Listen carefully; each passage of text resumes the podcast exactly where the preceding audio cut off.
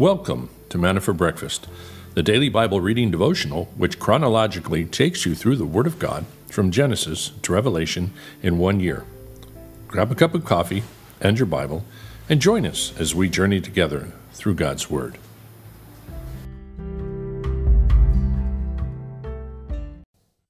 Good morning, everyone. Welcome. It is the 19th of April. We have a beautiful 73 degree temperature. Pretty nice this morning, overcast. We're still enjoying April. If guys come next year down here, you could stay to the end of April. It's being it's staying that nice. We do want to look into this day in history and a dad joke or two and see what's going on there. This day in trivia on April 19th, the Oklahoma City bombing, April 19, 1995. The Murrah Federal Building in Oklahoma City was bombed, killing 168 people, injuring 680 others, and causing $652 million worth of damage. Largest domestic terror attack in the United States to date. It was carried out by Timothy McVeigh and Terry Nichols. And of course, why? Because it was McVeigh or Nichols, I don't remember which one, said it was in retribution for Waco. They carried it out exactly two years later on April 19th, 1993, there was a 51 day standoff between federal agents and David Koresh of the Branch Davidians. And they put holes in the wall and put in tear gas, which the Davidians said started a fire. The government said the Davidians started the fire. Many people were died in the fire. The agents, the uh, federal agents said no shots were fired. But the article says here that the examiner reporting to the federal law enforcement personnel said that 20 people, including five children under the age of 14, had been shot. And a three year old had been stabbed in the chest, and David Koresh was shot in the head, but it's not known if it was suicide. Hmm, very sad. Very, very, very sad. And here's an interesting one for our year. The movie Soylent Green. How, how, many of you guys remember that? I remember that. It was freaky. Why the Soylent Green? It was all about life in 2022. The whole movie was about 2022. It was filmed in 1973, or it came out. It was released April 19th, 1973. And the whole movie's premise is there was overpopulation, food shortages, climate change, and they needed a food source, and so they came up with Soylent Green, which we all knew was people. They were they were processing people that were dying, and they were feeding them to the population. Well, there we go for that. Let's look at some something on a little more humorous side of things. Hmm, where are we on the list? I went to a seafood disco last week pulled a muscle. what do you call a typo on a on a headstone? a grave mistake. Um, I would agree. So, if you will find your way over to Joshua, we will get started. We are in Joshua 9 and 10. I hope I updated that. I probably forgot to update that before we uh, started, which means I'll have the old yesterday's reading on there. But be that as it may, we will continue on in Joshua 9. Father God, thank you for blessing us, and we will uh, just be your your servants today. As we pass through this Easter week, God, we thank you for the renewed strength, the renewed understanding and, and excitement and joy of knowing that our God is alive, that you reign, that you are all powerful, and that you are coming back to transform us and to resurrect us as well. So thank you, God, in Jesus' name. Amen. Joshua chapter 9, the guile of the Gibeonites. Now, when it came about, when all the kings who were beyond the Jordan, in the hill country, and in the lowland, and in all of the coast of the great sea towards Lebanon, the Hittite, the Amorite, the Canaanite, the Perizzite, the Hivite, and the Jebusite heard of it, that they gathered themselves together with one accord to fight with Joshua and with Israel. When the inhabitants of Gibeon heard what Joshua had done to Jericho and to Ai, They also acted craftily and sent out as envoys and took worn out sacks with their donkeys and wineskins, worn out and torn and mended, and worn out and patched sandals on their feet, worn out clothes on themselves, and all the bread of their provisions was dry and had become crumbled. They went to Joshua to the camp at Gilgal and said to him, and to the men of Israel, We have come from a far country, now therefore make a covenant with us. The men of Israel said to the Hivites, Perhaps you are living within the land. How then shall we make a covenant with you? But they said to Joshua, We are your servants. Then Joshua said to them, Who are you, and where do you come from? They said to him, your servants have come from a very far country because of the fame of the Lord your God, and we have heard the report of him and all that he did in Egypt, and all that he did to the two kings of the Amorites who are beyond the Jordan, to Sihon, the king of Heshbon, to Og, the king of Bashan, who was at Ashtaroth. So our elders and all our inhabitants of our country spoke to us, saying, Take provisions in your hand for the journey, and go to meet them, and say, We are your servants. Now then, make a covenant with us this our bread was warm when we took it from our provisions out of the houses on the day that we left to come to you. But now behold, it is dry and has become crumbled. These wineskins which we filled were new, and behold, they are torn. These are our clothes, and our sandals are worn out because of the very long journey. So the men of Israel took some of the provisions and did not ask for the counsel of the Lord. Joshua made peace with them, made a covenant with them, and let them live and the leaders of the congregation swore an oath to them. Then it came about at the end of three days, after they had made a covenant with them, that they heard that they were neighbors and that they were living within the land. Then the sons of Israel set out and came to their cities on the third day.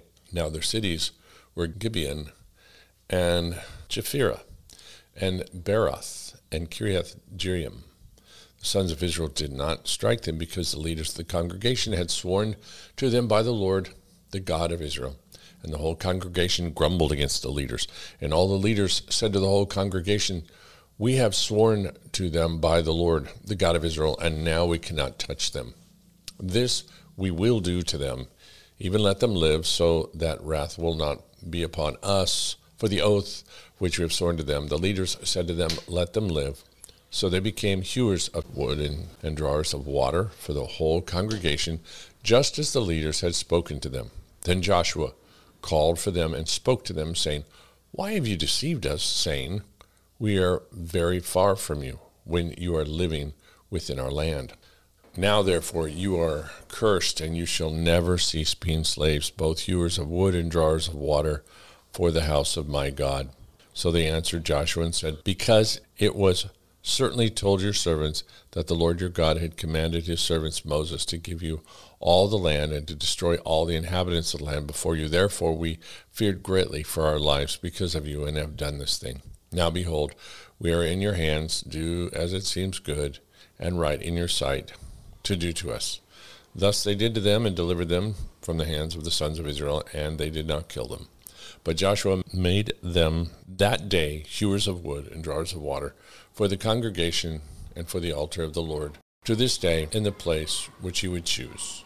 Chapter 10 Now it came about when Adonai Zedek, king of Jerusalem, heard that Joshua had captured Ai and had utterly destroyed it, just as he had done to Jericho and its king, so that he had done to Ai and its king, that the inhabitants of Gibeon made peace with Israel and were within the land, that he feared greatly because Gibeon was a great city, like one of the royal cities, and because it was greater than Ai, and all its men were mighty. Therefore Adonai Zedek, king of Jerusalem, sent word to Hoham, king of Hebron, to Piram, king of Jarmuth, and to Japhia, king of Lachish, and to Debir, king of Eglon, saying, Come up to me and help me, and let us attack Gibeon for it has made peace with Joshua and with the sons of Israel.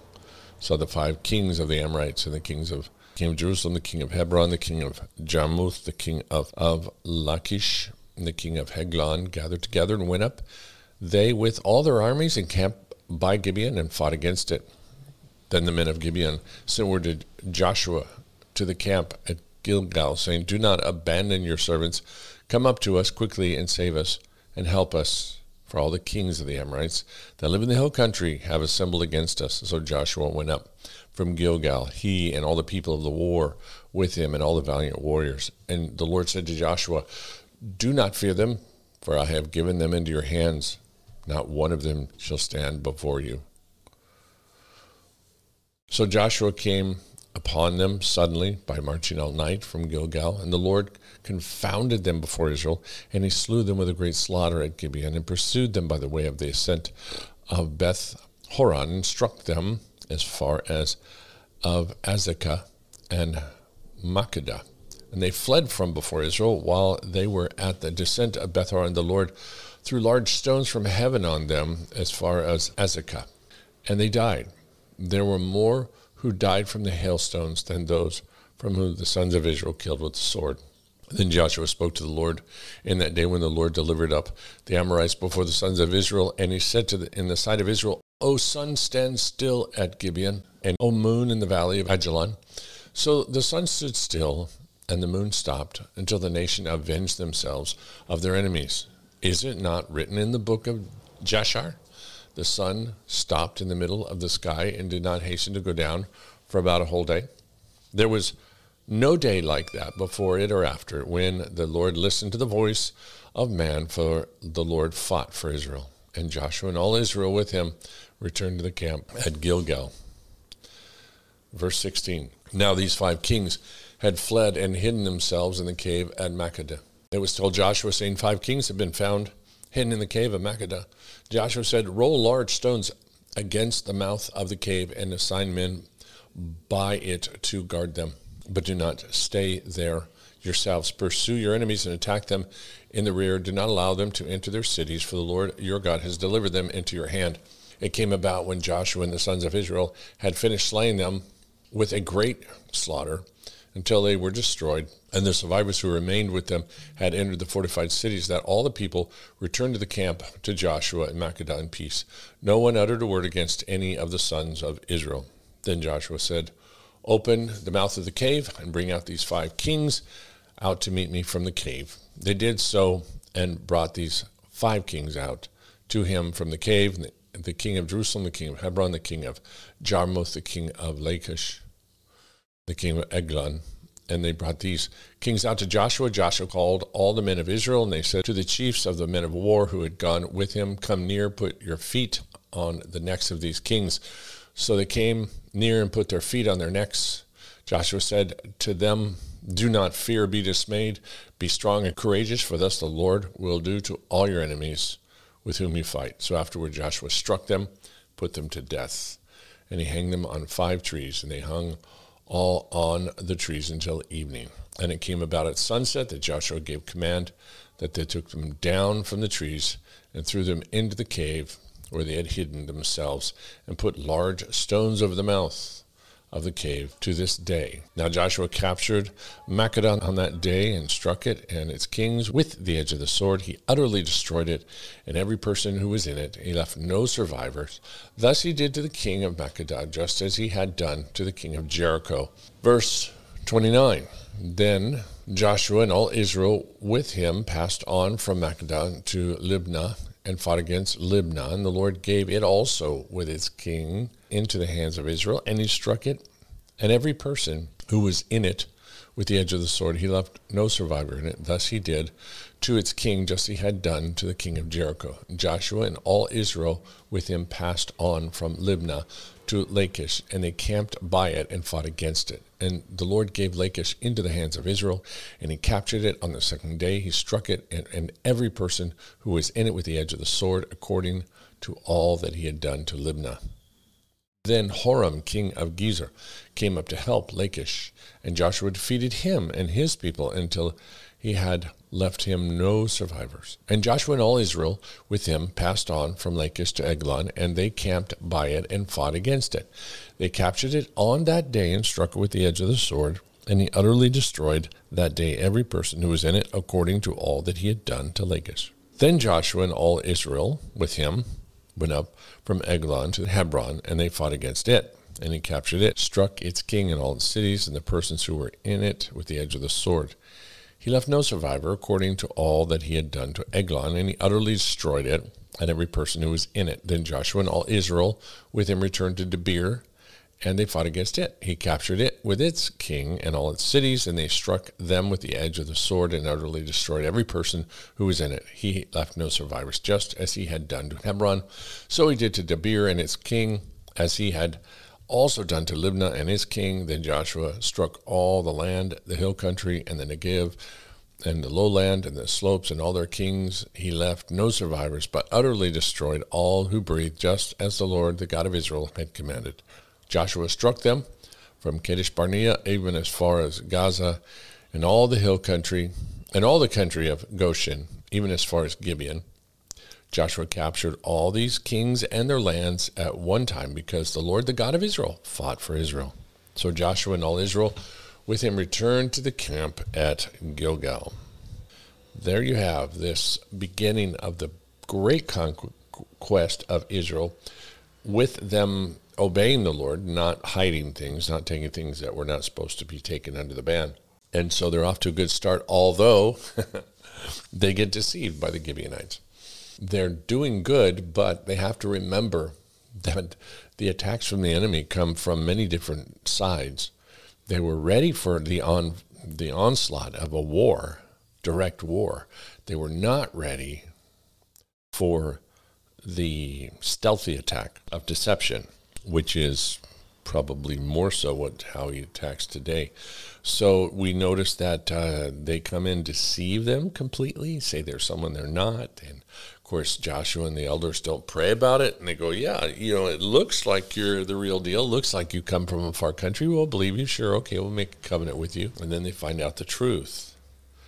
Now, what's interesting is how did Gilgal know about Israel in the first place? How did they know that if they went and made a treaty with them, that they wouldn't wipe them out anyway. There seems to be to have some little bit of knowledge about how the Israelites work, that they're people of their word, people of their oaths.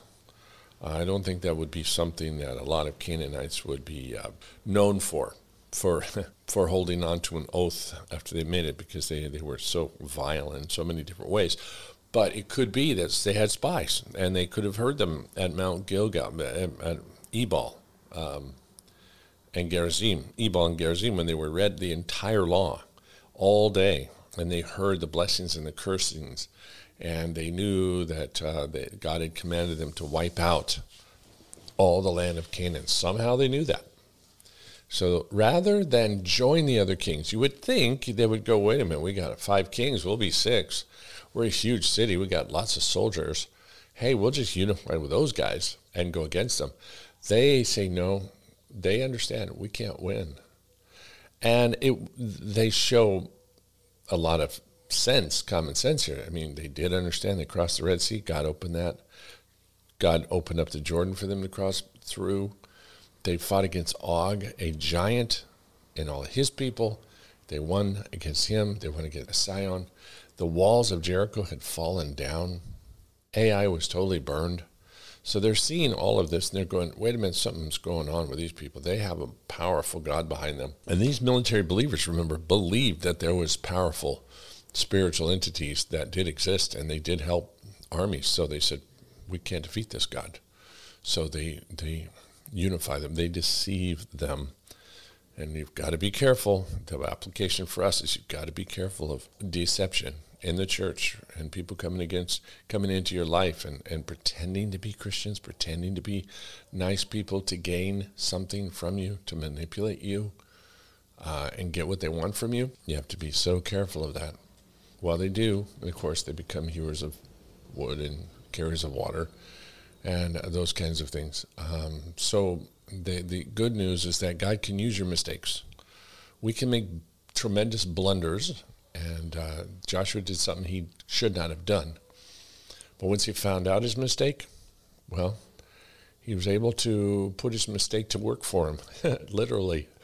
I really blew it here, Lord, but hey, might as well make it, let it work for us. And so they started carrying water, that kind of thing. And to the temple, but I mean, to the tabernacle, right? They, they actually, used them to help them in their worship of God. And you have to wonder what the transformation, what that would have been like for a Gibeonite to be entering in around the tabernacle and watching the pillar of cloud. What would it be like for them to see the manna fall? Of course, by this time, I'm sorry, the manna just stopped. The manna just stopped by this time, but um, so there, there it seems less of the miraculous, but still, God is winning victory after victory. It would have been something for them to, to see. I'm sure they were very glad they deceived them and made that covenant. Um, and then the long day of Joshua and the hailstones. This long day of Joshua has been one of the major things that have stumbled people and, and um, agnostics and so I just can't believe the Bible, you know, long day of Joshua, this is impossible. But we do have extra biblical um, sources that do talk about a long day. We do have a, a weird orbit around the sun, 365 days and, and, and, a half, you know, got all these hours and minutes. And some people that are very brilliant that uh, can think very clearly in the math, mathematics and uh, astrological stuff do say that there is something there. There is some very interesting facts and, and information to back up the long day of Joshua. Now, the one thing that got out on the internet in the early days was this whole thing about the NASA scientists doing a search on their supercomputer and going back and finding out there was a missing day. I heard that when I first got saved. I thought, yeah, that's cool. I'm sure that's true. That turned out to be not true. Uh, there weren't NASA scientists that went back on a supercomputer and calculated it and found out there was a missing day. Now, I believe that they would if they did, uh, but that particular story did not pan out to be something that was accurate. But other people have, have done um, these charts and astrological charts. Um, I mean, the, the orbits of the planets and these kind of things, and have come up with some anomalies that do support the long day of Joshua, along with other cultures, many other cultures that talk about a long day the, the Chinese, I believe it's the Aztecs. I don't remember if it's the Aztecs, but I have a book that I've read that talks about the different cultures that talks about this long night. See if it was a long day there, it was a long night somewhere else on the other side of the world, right? Makes sense. So they talk about a long night that lasted for a whole night, uh, other night, or something like that. So it's worth investigating, and it's interesting, and that uh, you can, you know, the science catches up with the Bible. The Bible doesn't need to catch up with science. The science will prove that out. You, we will find all of the evidence it is there, as well as, you know, the hailstones. That's not something we can find out from historical science, but it is kind of interesting how those, those, um, the first smart bombs were from God that that uh, could home in directly on their target these hailstones only killed the bad guys, didn't kill the Israelites pursuing them, and more were killed from that than from the Israelites. Uh, and of course, we know that hailstones, stoning someone was a, was a type of judgment. God judged sin by stoning people, and it was God who judged these kings by stoning them to death. It's really stoning them from heaven with large hailstones. bizarre. But we see there, there is God. God was serious about these people's sin, and they really, really were bad sinners. You have to keep that in your mind. When you read about these bloody wars and, and these people being out, you have to remember how incredibly vile their system was. And they were, they were tossing babies into the fire all the time uh, with these orgies and these unbelievable demonic worship services that were glorifying everything that was evil and of blood and everything else. Well, God judges them. And what do the kings do? They run into the cave. I think the kings ran into the cave because, hey, after you see a long day that's supernatural and your armies are losing, and you see hailstones coming down and killing all your soldiers you realize pretty quick you're not fighting against another army. You're fighting against an all powerful God, and you're not going to win. So these guys just check out. They go, huh, we're just going to take care of ourselves. We don't care about our soldiers. We're going to try and survive. And they go running into a cave. Now, why is that significant? Well, number one, I mean, it's stupid. You can't get out there. Once they go in there, there's no way to escape. They don't think about that. But it's almost as if God wanted that scenario to happen because we know in the latter days in the book of, of, of um, Revelation that the kings of the earth when they see God is the one that is bringing down this wrath, the wrath of the Lamb, that they, these people are dying and all of and there's hailstone coming down, there's all kinds of stuff coming down on the earth. They go hide in caves and actually pray for the rocks to fall on them. They're so full of fear. So this is a modeling of what's going to happen in the future when God judges. This is God's judgment on the mini scale in this one area to give us kind of a flavor, kind of understand what's going to happen in the book of Revelation. Pretty, pretty astounding, scary, but real. All right, the um, let's look into Charles Spurgeon, an expert searcher. For thus saith the Lord God, Behold, I, even I, will both search my sheep and seek them out. Ezekiel thirty-four eleven. This he does at the first when his elect are like wandering sheep that know not the shepherd or the fold. How wonderfully doth the Lord find out his chosen. Jesus is great as a seeking shepherd as well as a saving shepherd. Though many of those his father gave him have gone as near to hell gate as they can get, yet the Lord, by searching and seeking, discovers them and draws nigh to them in grace. He has sought them out let us have good hope for those who are laid upon our hearts in prayer, for he will find them out also. The Lord repeats this process when any of his flock stray from the pastures of truth and holiness.